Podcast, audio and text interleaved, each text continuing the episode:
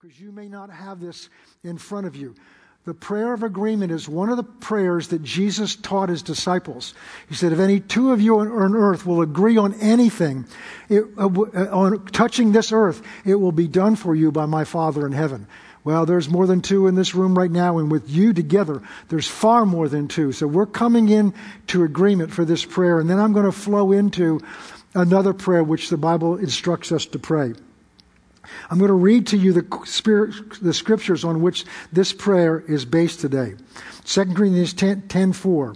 For the weapons of our warfare are not of the flesh, but they're divinely powerful to destroy strongholds. Ephesians 6 10 and 13 through 13. Finally, my brethren, be strong in the Lord and the strength of his might. Put on the whole armor of God that you may be able to stand against the schemes of the devil. For we do not wrestle against flesh and blood, but against rulers and against authorities and against cosmic powers over this present darkness, against the spiritual forces of evil in the heavenly places.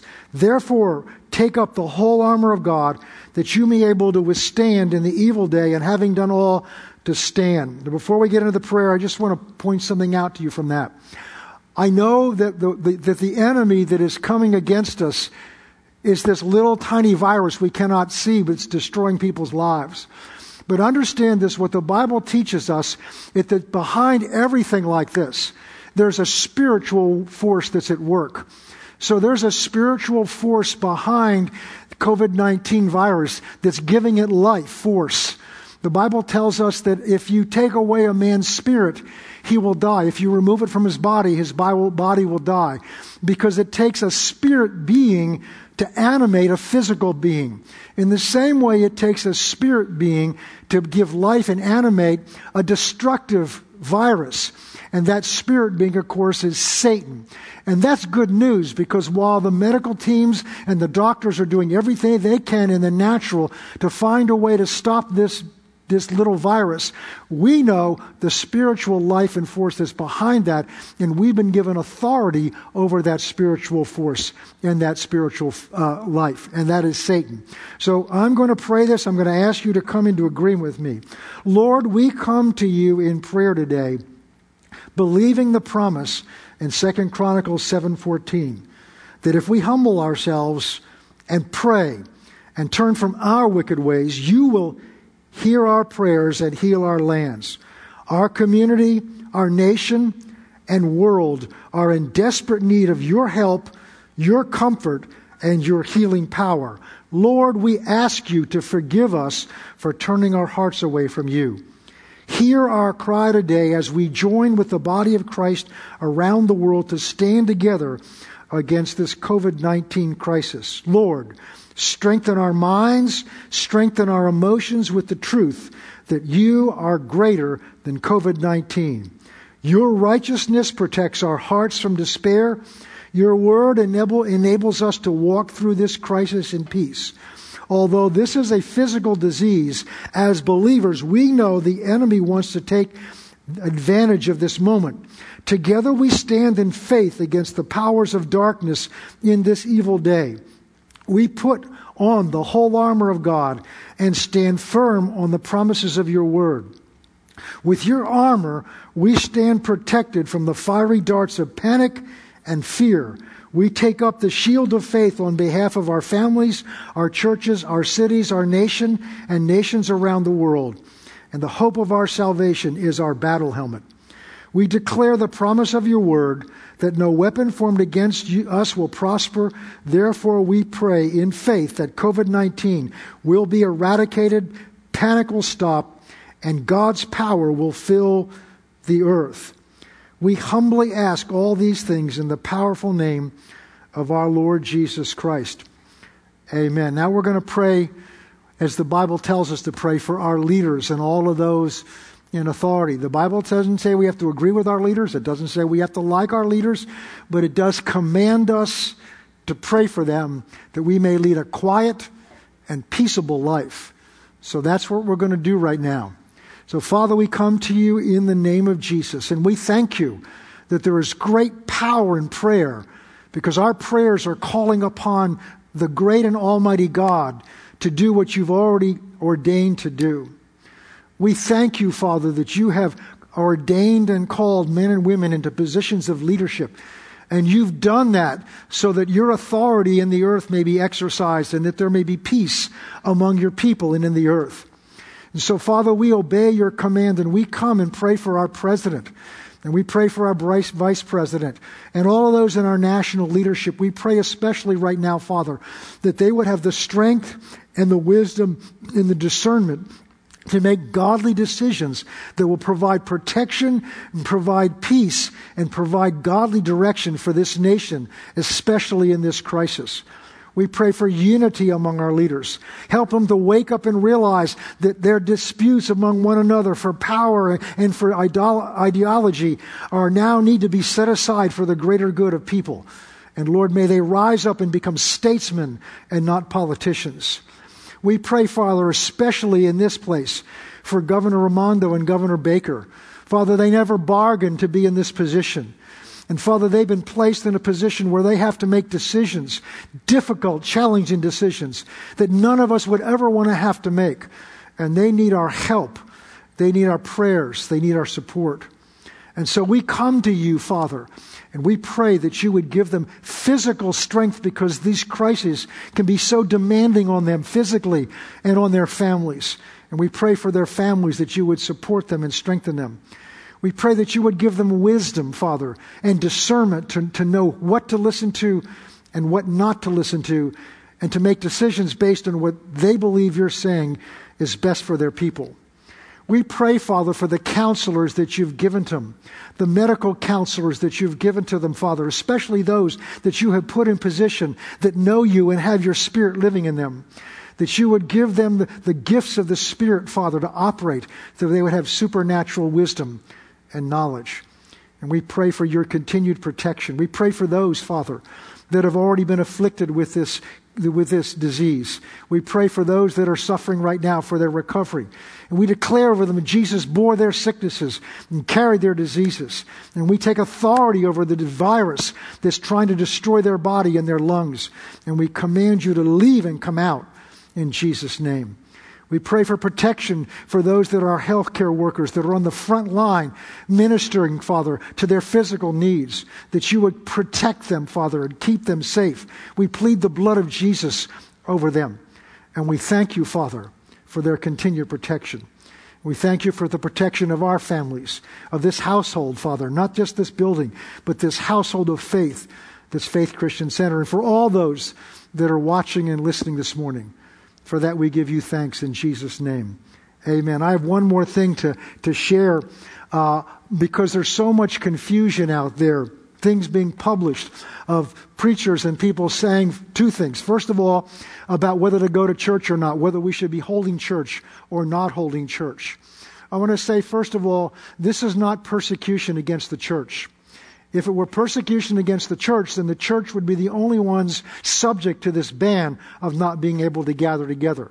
Secondly, we're not being told we can't preach the gospel. We're preaching the gospel boldly and openly now. The mandates of our government are for our protection right now. And we have to use wisdom Secondly, I want to say about that is even if my faith were to place where I know that I would not get this virus, even if I were exposed to it, and I'm not sure my faith is there at this point, but even if it were, the Bible tells me to make my decision not based on how strong my faith is, but where your faith might be. So if we open our doors and invite people in and say it's okay to come and worship together, we're encouraging people to come here and be physically present where others are when they may not have a faith at a level to protect them. And I'm not going to do that. Because Paul says, I'm to love my brother enough that I'm to, to, to restrict my faith based on where my brother's faith is if it's weaker than mine. And that's what we're going to do here. And I believe that's wisdom. I'm not criticizing anybody else. I'm just saying that's the decision we've made here, and that's why. The second thing I want to say about what's out there is there are a lot of statements by people that are prophecies of what this all means and what this doesn't mean. It's interesting that it seems like some of them don't agree with each other, which means the God they're listening to has different views, and that can't be. I'm not judging any of them. God hasn't spoken to me, and if He did, I'd be very careful about what I said about it. I asked God this morning what to do with all this, and I felt what the Lord telling me to do is just do what I say to do in my word. And that's to pray for our leaders. And that's to do what we're called here to do. And that's to walk in our relationship with the Lord. And that's to pray for people. And that's to love one another. And that's to do what God's Word says. And I believe if we do those things, He will get us to where He's told us to go. We've been studying all this last year. All Jesus says to do is follow me. Well, that hasn't changed with this crisis. That hasn't changed with what we're going through. And I believe with all my heart, if we take up, if we commit to follow Him, to deny ourselves, to take up our cross and follow Him, He'll get us where He wants us to be, when He wants us to be, and at the right time. And I believe that with all my heart. So don't get distracted by all those things. If you really believe one, fine, that's great. I have more confidence in some than others. But don't get distracted from what God's put us here to do. Satan is a master at distracting us even with good things. All right, that's sermon number two. Now we're going to get into the word that I believe God's put in my heart to bring to us this morning. So let's pray as I bring the message up here. Father, we thank you today for your faithfulness to us. Lord, we've said this many times, and this is very true now. This has not taken you by surprise. And I believe, Father, that, that everything we've been, you've been working in us here at Faith Christian Center, as us personally, as well as us together as a church, the things that you've been working in our lives, the things you've been trying to show us, are all to prepare us for just this time. I believe with all my heart that we're not here by accident right now. That you have called and ordained us for such a time as this. That means you have equipped us and you will continue to equip us for such a time as this. So I pray, Father, that you would continue to help us to keep our focus where it needs to be on you and on your word, and on your spirit who lives inside of us. And so today, as we open the word of God together, I believe this is the word that you've given us to bring today. And Father, as with every time, but especially now and especially today, my prayer is, Lord, that you would take the words you put in my heart and put on my mouth, and you would add the weight of your spirit, the anointing of your spirit, so your spirit could come across the airwaves, across the internet, and to touch our hearts with what you want to say to each one of us. And for that I give you thanks in advance in Jesus' name. Amen and amen. Well, I was, this is Palm Sunday, and I, you know, Lord, should I give a Palm Sunday address? And I, I thought about it, and, in a way, way this is. But I really feel to continue along with what God's been talking to us about. And we've been looking at this subject, and it's very appropriate right now for who is this God that we've been serving? Who is this God? And right now, in, in, a, in a time like this, in a crisis like this, when we've talked about this before, when, when things that we've put our trust in have gotten shaken and the things we're accustomed to being able to do to provide for ourselves and to give us comfort and assurance that in many ways we don't have access to those things. They've been taken away from us for this time and, and we're told and we want to trust God. And the question is, can we really trust Him. And I know that if we were gathered here together and we were 500 strong or whatever the number is, and I asked you, you know, how many of you trust God? I, the majority would raise our hands. But, but we're finding out now what it is we really believe. And that's good news because God already knows, so He's not shocked.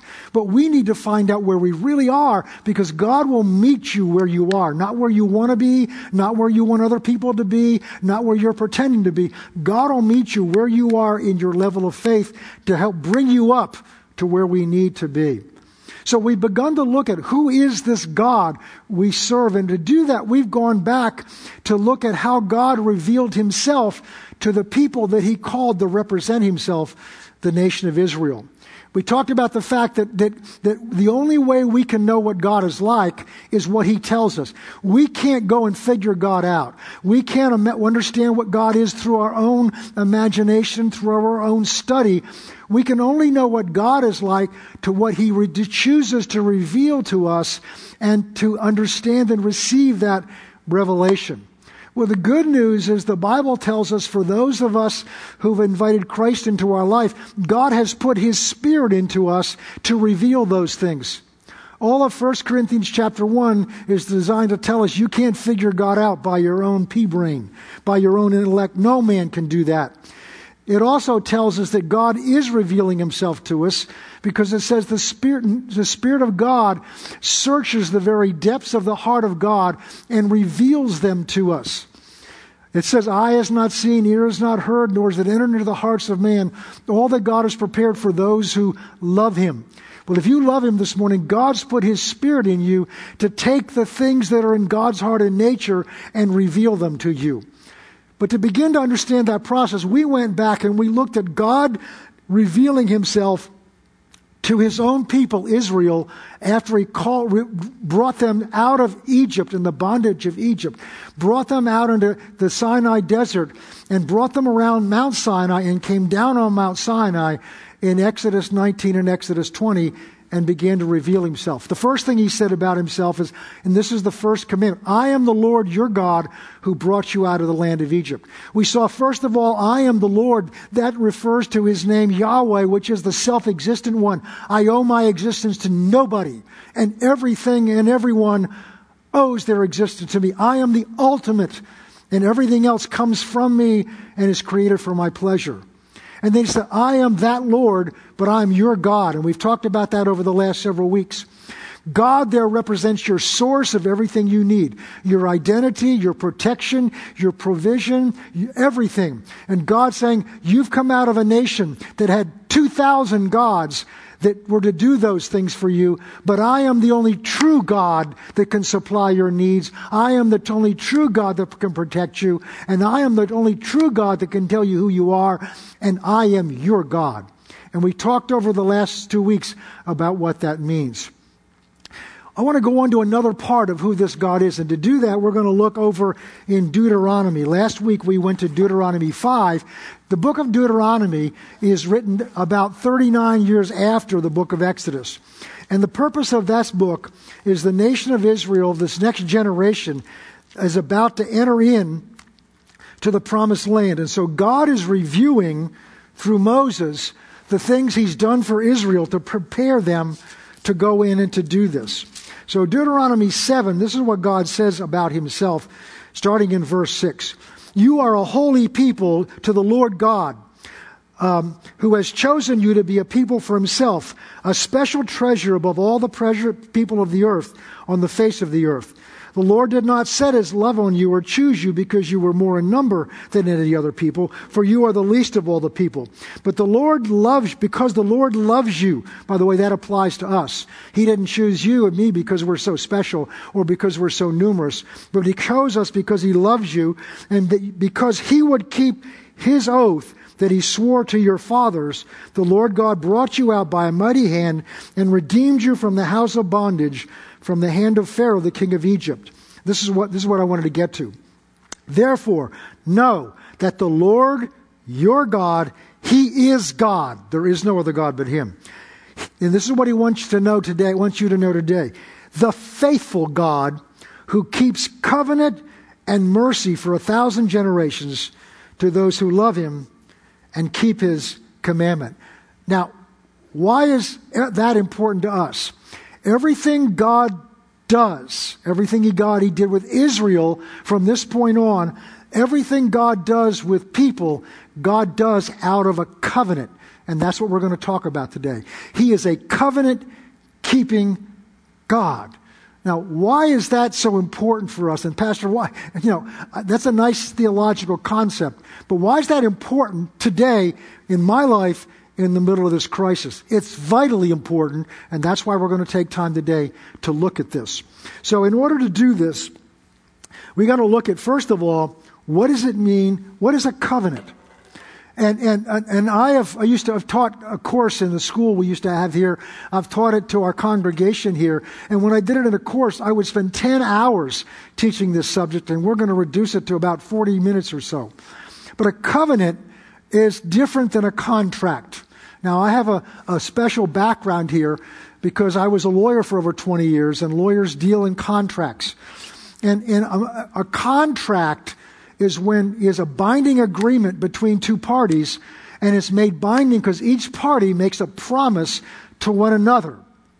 And that's what a contract is. So you and I would enter a contract where maybe you're a contractor, you're going to do some renovations in my house, and we sit down and you make a promise to me, I'll do this, this, and this, and I promise I'm going to pay you this amount, and we put it down in writing. This is what you promised, this is what I promised, and this is now a binding contract that if you break it or I break it, we can go to court to enforce it or get damages for it. There are contracts that aren't in writing, but they're just as binding. So what binds that contract is only how good my word is and how good your word is. Now, if you've ever bought a house and borrowed money from a bank or borrowed money from a mortgage company, you signed a promise. It's called the promissory note.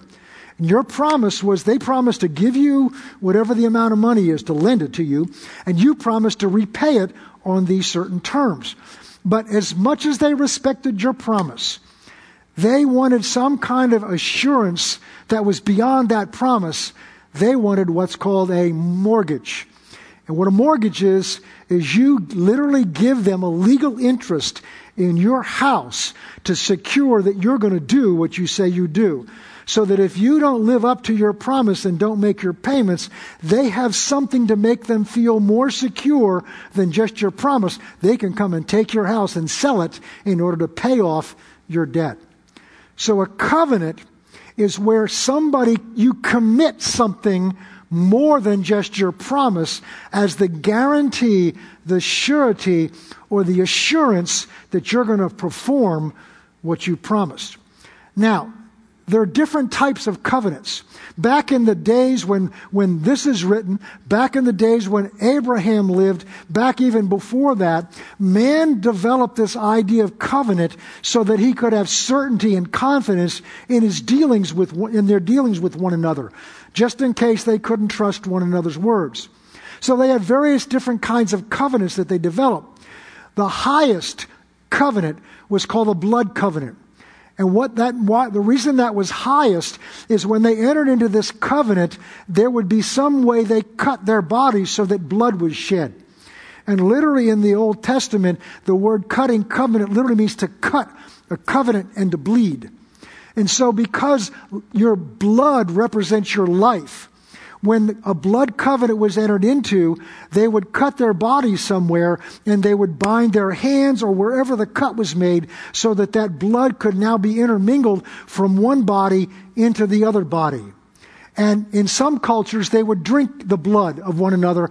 The whole idea was to take the, your blood and to somehow put it into my body.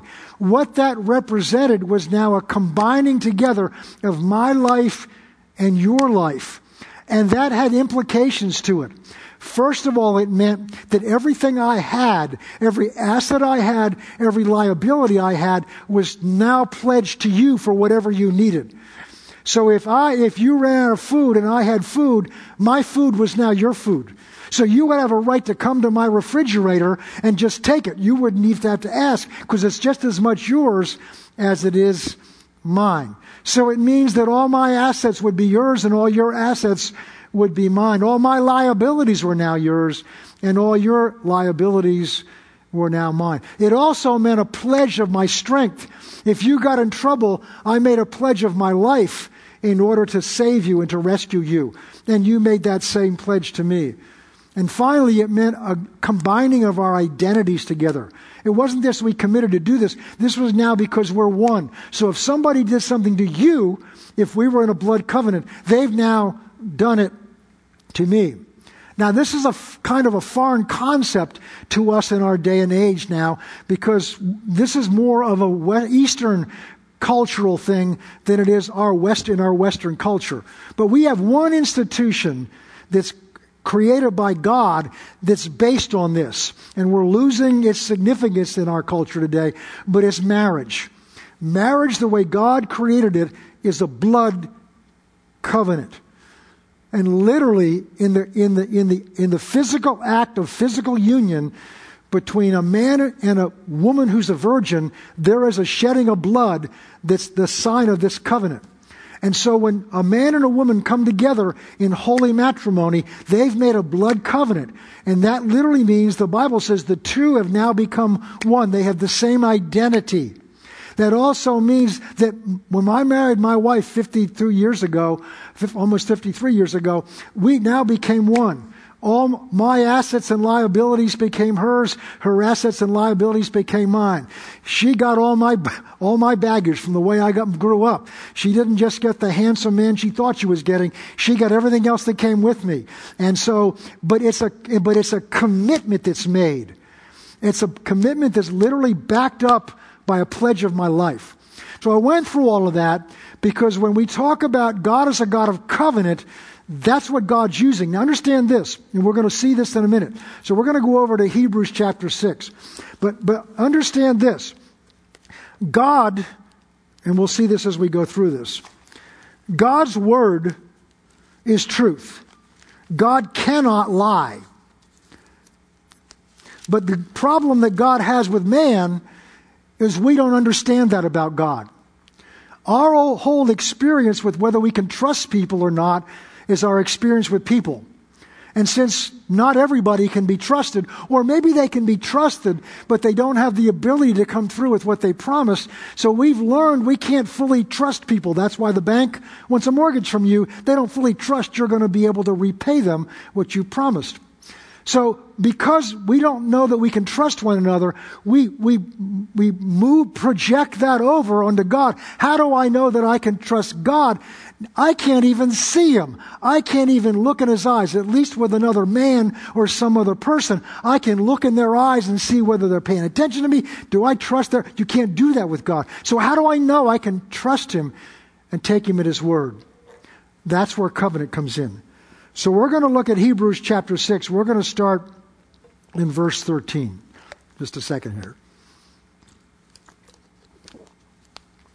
For when God made a promise to Abraham, we'll talk about that in a minute, because he could swear by no one greater, he swore by himself, saying, Surely blessing I will bless you, and multiplying I will multiply you. So, and so, after he patiently endured, this is Abraham, he obtained the promise. We'll talk about what that means in a minute. And this is what I want to get. For indeed, men swear by the greater, and an oath of confirmation is for them an end of all dispute. That means man decided that in order to make you know that you can trust what I'm saying, I'm going to swear by an oath. And what that means is I'm going to appeal to somebody or something that has a higher value to me than just my word. So there's an expression out there, well, I'm going to swear on my mother's grave. Well, that's kind of silly, but what somebody's saying is, I honored my mother. I love my mother. So when I say I'm swearing on my mother's grave, what I'm saying is, if I break this, that means I'm dishonoring my mother. In court, in order for you to stand up there and before they'll take your testimony, you have to make an oath, an affirmation. It used to be you put your hand on the Bible and you swore on the Bible because people respected the Bible as an authority higher than their word. They don't do that anymore. They don't want to offend anybody. So now it's just a human oath. But the point of an oath is I'm saying you can trust this because I'm calling on a higher authority to back me up. That's what this is talking about. Okay. Verse 17. God, determined to show more abundantly the heirs of the promise, the immutability of his counsel. That means the unchangeableness of his word. That his word never changes. And confirmed it by an oath. So verse 17 saying, God, in order to show to his people that he, that his word can be trusted, he made an oath or a covenant with them. The next verse makes that clear. So that by two immutable, unchangeable things in which it is impossible for God to lie, we may have strong consolation who have fed, fled, fled for, for refuge to lay hold of the hope that is before us. That hope is an anchor to our soul. And that's what we need right now is an anchor to our soul. So the writer of Hebrews is saying, God, in order to show man why we can trust his word, keep in mind, we ought to be able to trust it because it's God's word. First of all, he cannot lie.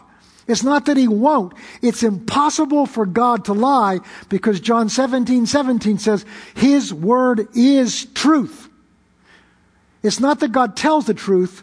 Whatever God says, that's what truth is. Truth is defined as whatever God says. So if God says something else, that's now truth.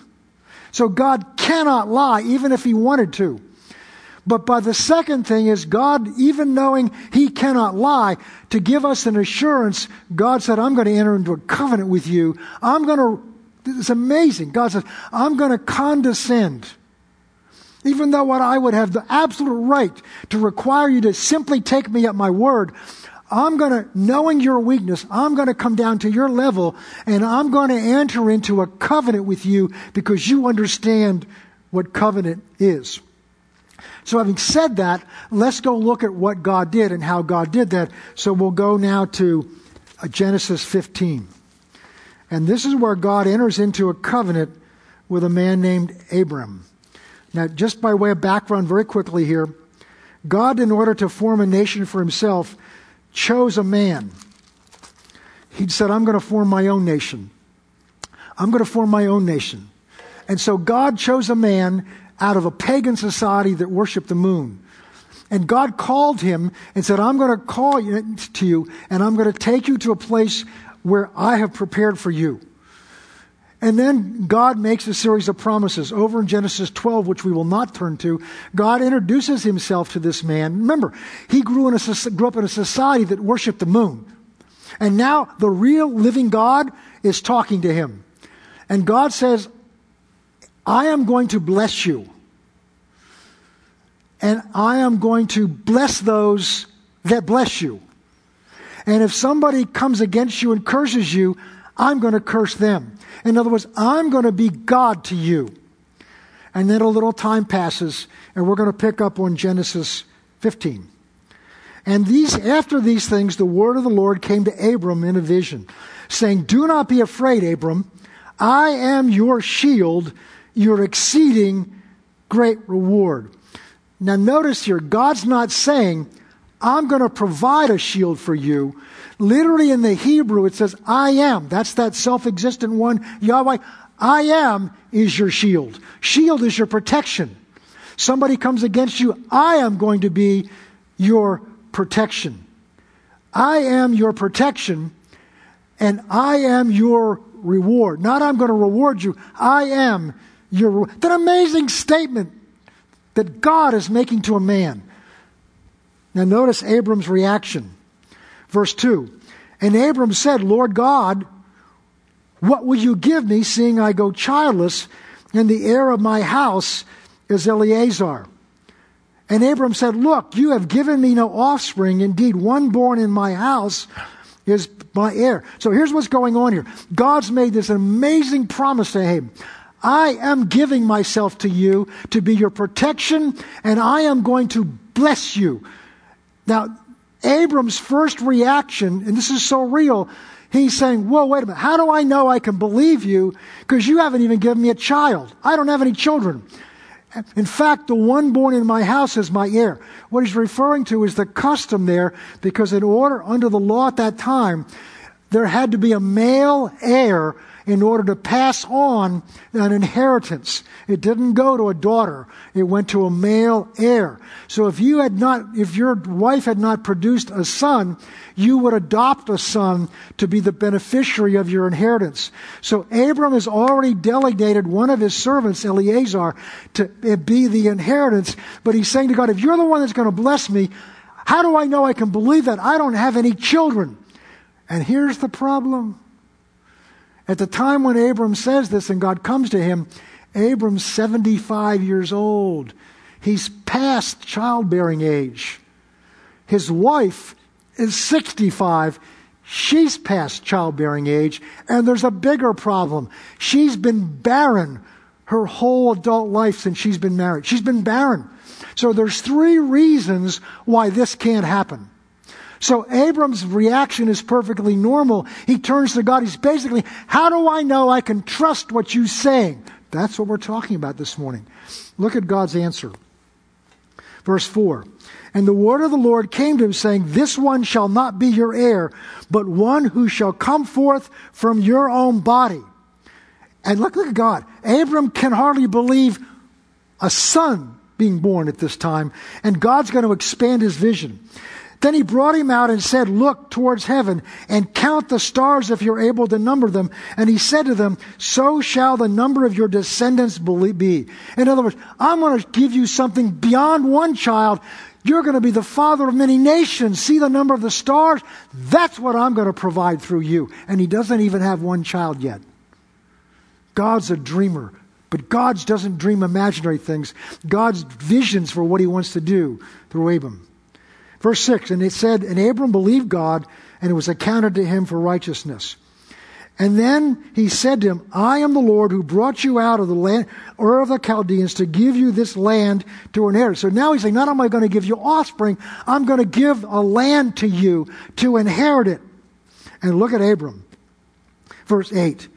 And he said, Lord God, how shall I know that I will inherit it? How do I know what you're telling me is so far beyond what I believe can happen. So far beyond, and I don't see any way that can happen because with my natural understanding, with all my training and ability, it, I can't produce a child and my wife can't do a child. And you're talking millions of people and you're going to give me a land and it's just me and I don't have anything to do that with? How do I know I can believe you? How do I know I can trust you? And Abraham tells him to bring him. So what happens is Abraham, God puts Abraham to sleep. And he tells him to bring certain animals. And when Abraham goes to sleep, God divides these animals up in this dream and has them walk, has them walk between the pieces of the animals. I'm not going to take the time, we don't have time to go through all this this morning, but, but I will at some other time. But what God is doing here in this vision and dream that Abraham's having is God is walking through the steps of entering a blood covenant with Abraham. So Abraham understands what this means when he wakes up. He knows God is saying to him, here's how you know that I'm going to do what I said because I'm entering into a blood covenant with you where I have committed myself to perform this if I break my covenant with you. Then, okay. Now, over in chapter 17, which we're not going to go through, oh, let's go down to verse 18. On the same day, the Lord made a covenant with Abram, saying, To your descendants I have given you the land from the rivers of Egypt to the great river, the river Euphrates, the Canaanites, the Kenizzites, the Canaanites, the Hittites, the Perizzites, all the otherites, and all the Jezreelites. Everything God does with Israel from now on is based on this covenant promise that God has made. In Genesis 17, God renews this covenant with him. And here's what's very important. In Genesis 17, when God renews this covenant, he's now 99 years of age. God gives him a mark of this covenant. What I didn't explain to you is when they would enter into a blood covenant in other cultures, there would be some mark of this covenant. It would either be a mark on their forehead, wherever the blood had flowed, whether it was on their hand, their wrist, something so that somebody seeing them would understand they're in covenant with somebody else, and they better be careful how they deal with this person because they weren't just dealing with them, they were dealing with whoever they were in covenant with. In Genesis 17, God gives Abraham a mark for this covenant, and it's the rite of circumcision. The circumcision of every male in that his household and every male born of him on the flesh of their foreskin. That's what circumcision was intended to be. It's the mark. So somebody that was circumcised in his household, it was a mark. They were in covenant with the living God. Now, what's this got to do with us today? Pastor, that's a great historical study. Great thing. I want to sh- go through a Bible story with you. That if you were raised in church, you've heard this story in Sunday school, but I want to show you the significance that this has for us. And it's over in 1 Samuel chapter 17. It's the story of David and Goliath. But we're going to look at this story through a particular glass, through a particular set of eyes, and it's the eyes of covenant that we've just now talked about. And here's the situation. Um, this is the whole chapter, but we're going to go through just parts of it. Um, I'm in 1 Samuel 17. Okay. Now the Philistines gathered their armies together to battle. Verse 1. And were gathered at Succoth, which belongs to. Let me give you the background here. What's going on here is, is, is Israel is now being in battle with the Philistines, their mortal enemies. And we're coming on a battle scene, and the, the, the, Philistines are lined up on one side of the valley, up on a, on a ridge, and the, the Israelites are lined up on the other side of the ridge, and they're facing each other. And when this scene opens, they've been facing each other for 40 days. And, and it talks about, well, I think I'll, I'll read this part. So, we're going to go to verse 4. And a champion went out from the camp of the Philistines named Goliath from Gath, whose height was six cubits and a span. That's about nine feet, somewhere between nine and 12 feet, depending on which type of cubits you look at. He had a, so he's about, he's, he's nine to 12 feet tall. He had a bronze helmet on his head and he was armed with a coat of mail. That's that, that uh, to protect you against arrows and protect you against a sword. It's an interlocking uh, mesh, uh, metal sh- uh, mesh.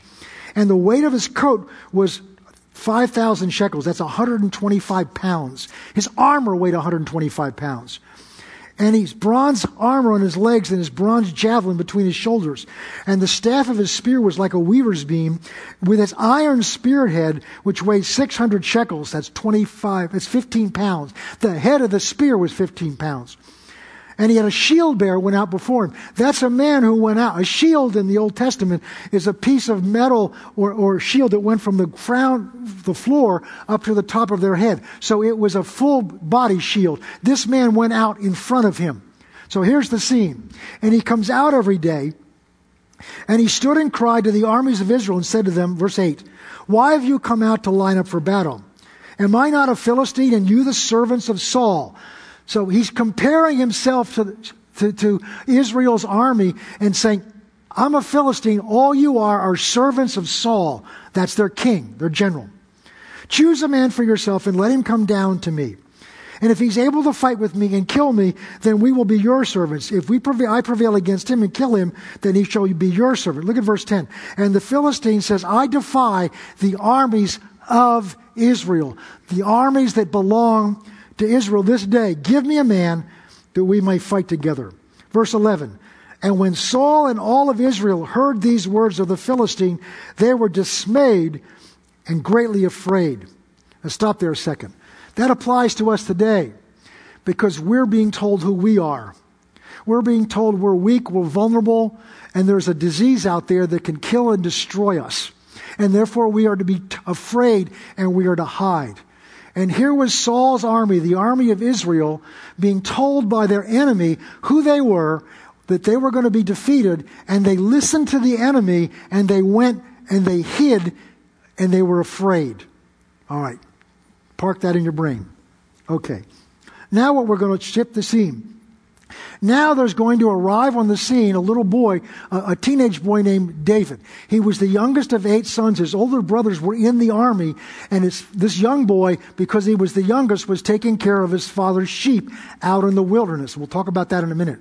And his father said, I want to find out how my sons in the army are doing, so I'm going to send a care package with them and for their commanding officer, and I want you to go and check on them and come back and tell me. So David arrives at the scene just as they're setting up on one day for this battle array.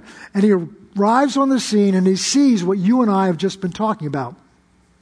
Okay, we're going to look here at um, uh, verse 20.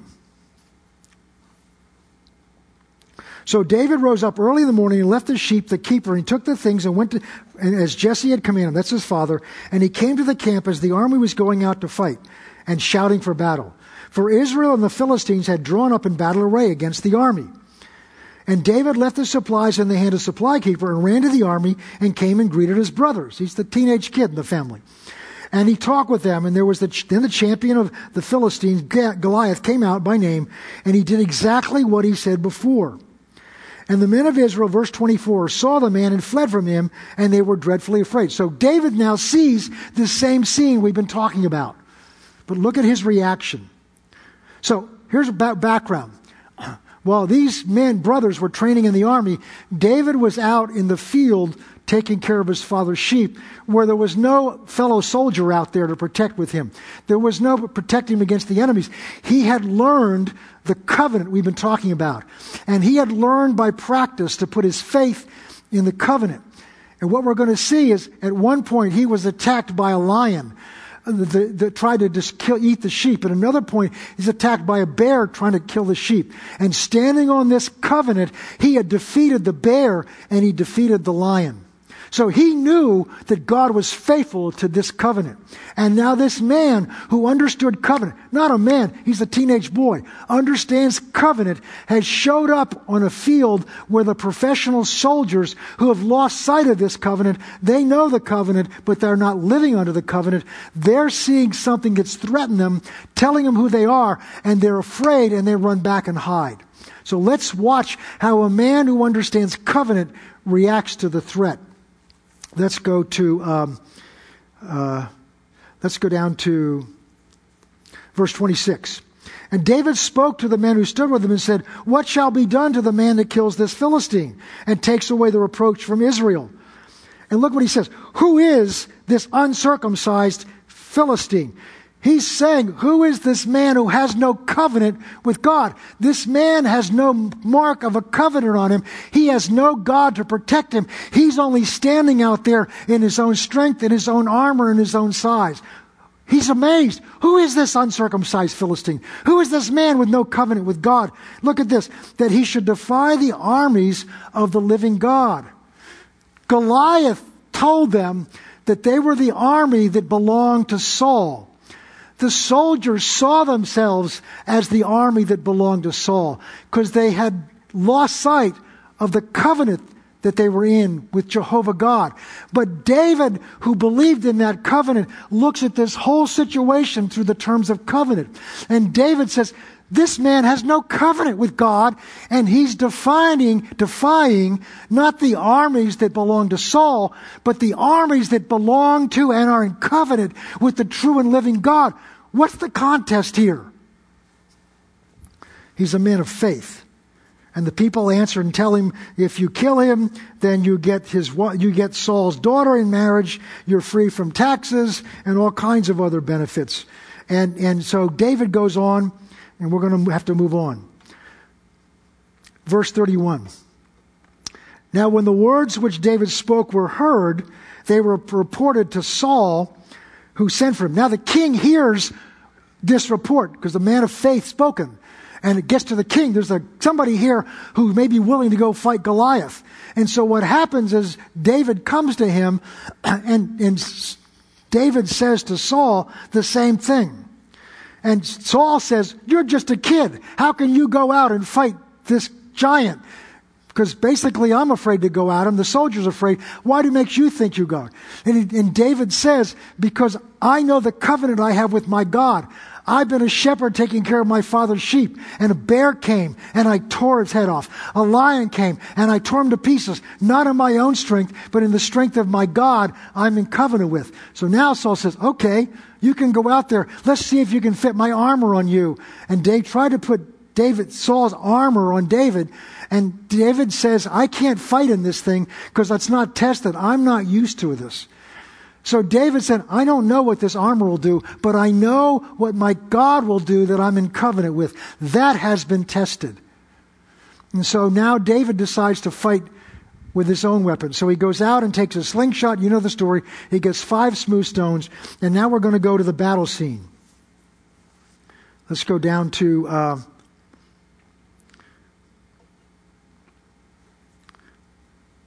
oh, go down to.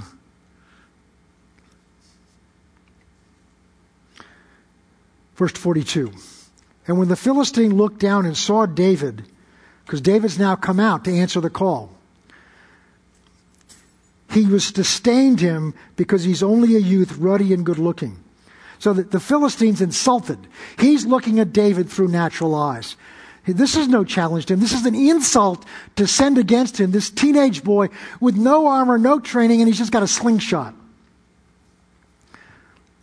Verse 43 So the Philistine said to David, Am I a dog that you come to me with sticks? And the Philistine cursed David by his own gods. And the Philistine said to David, Come to me, and I will give your flesh to the birds, and the air and the beasts of the fields. And look what David's answer is.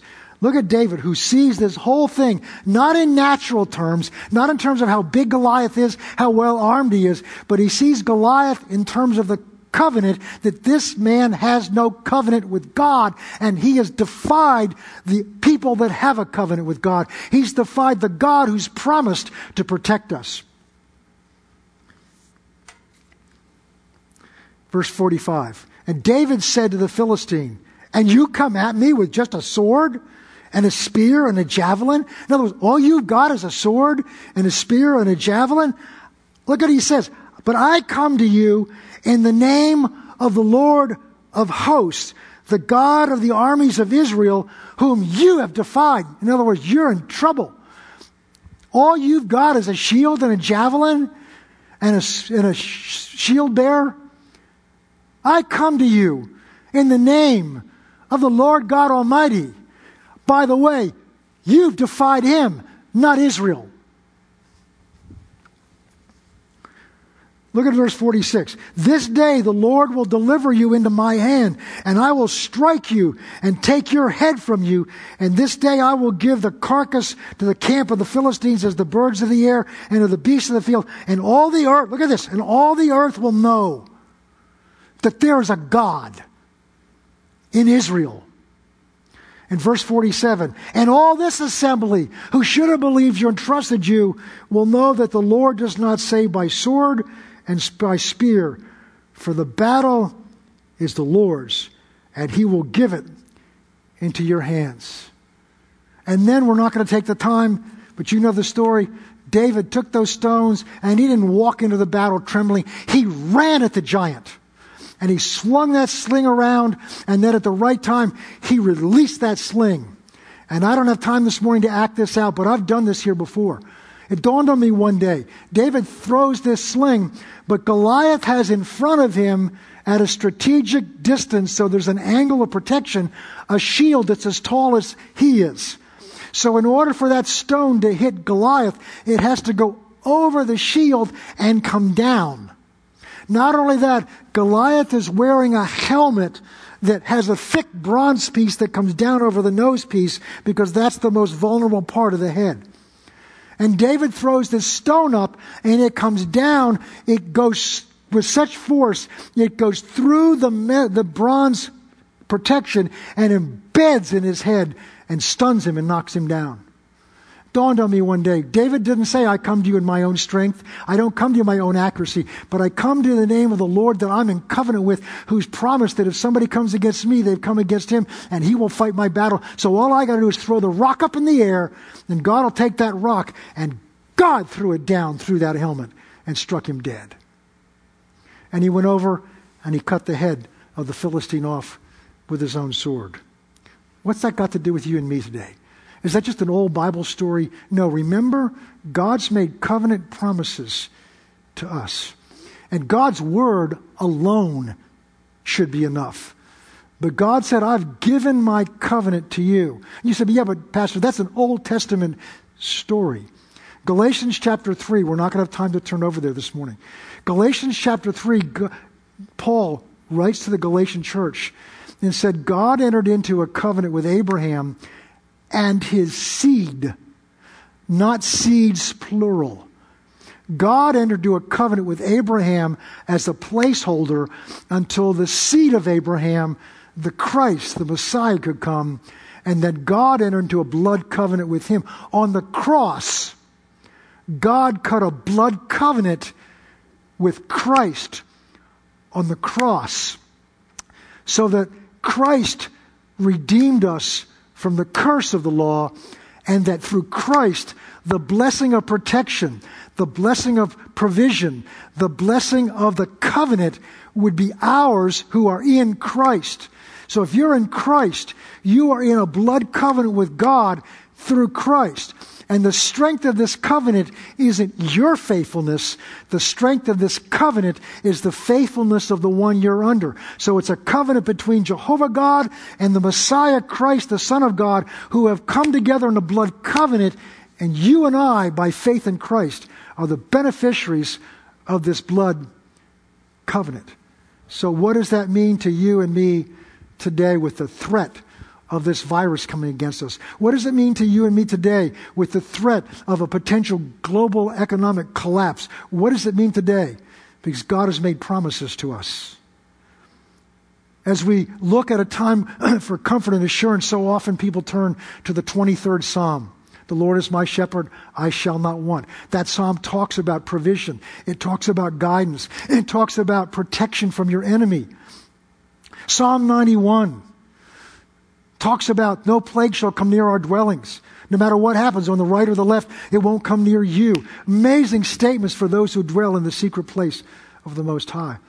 Those two Psalms, as well as almost all the rest of them, were written by this same shepherd boy. They were written out of experiences that he had out in that wilderness, living out a covenant that God had made to him with the need for food, the need for water, the need for protection against a lion and a bear and whatever else came. These were written out of a man who had grown and experienced the covenant. So God is saying to us today that you don't have to worry or be afraid as long as you keep your eyes and trust in the God of covenant. Does that mean that we don't take steps to protect ourselves? No. That would be foolishness. David did go out there with a slingshot, but it means we don't have to be afraid. It means we need to look to this God and trust this God. Take those Psalms, those promises of God, and expect to see them come pass because they're not just words written thousands of years ago. They are a covenant promise of God to you today. But you see, David had put those words in his heart. He didn't just read them, he didn't just quote them. Those words came out of his heart.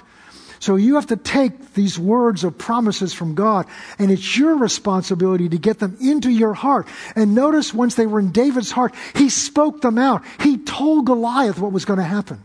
So you need to declare every day, no weapon formed against me shall prosper in my household. You need to declare that, that, that, that no plague shall come near my dwelling. Declare those words boldly because God has spoken those words to you in covenant. But you have to declare those against the enemy. You have to speak them.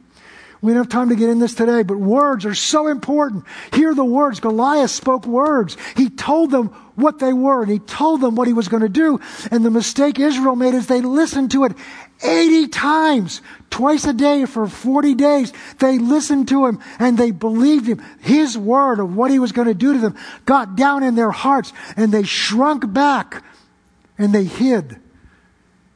And I'm concerned many Christians are doing the same thing. They're watching the news, they're hearing the threats, and they're speaking them out to one another.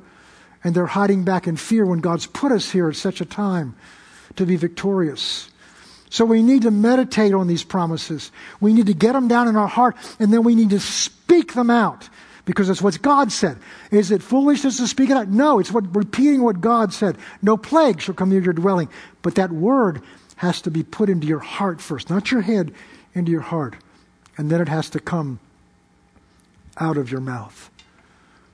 God wants you to have absolute certainty that everything God says in here for you, He has already done. He is prepared to do in your life.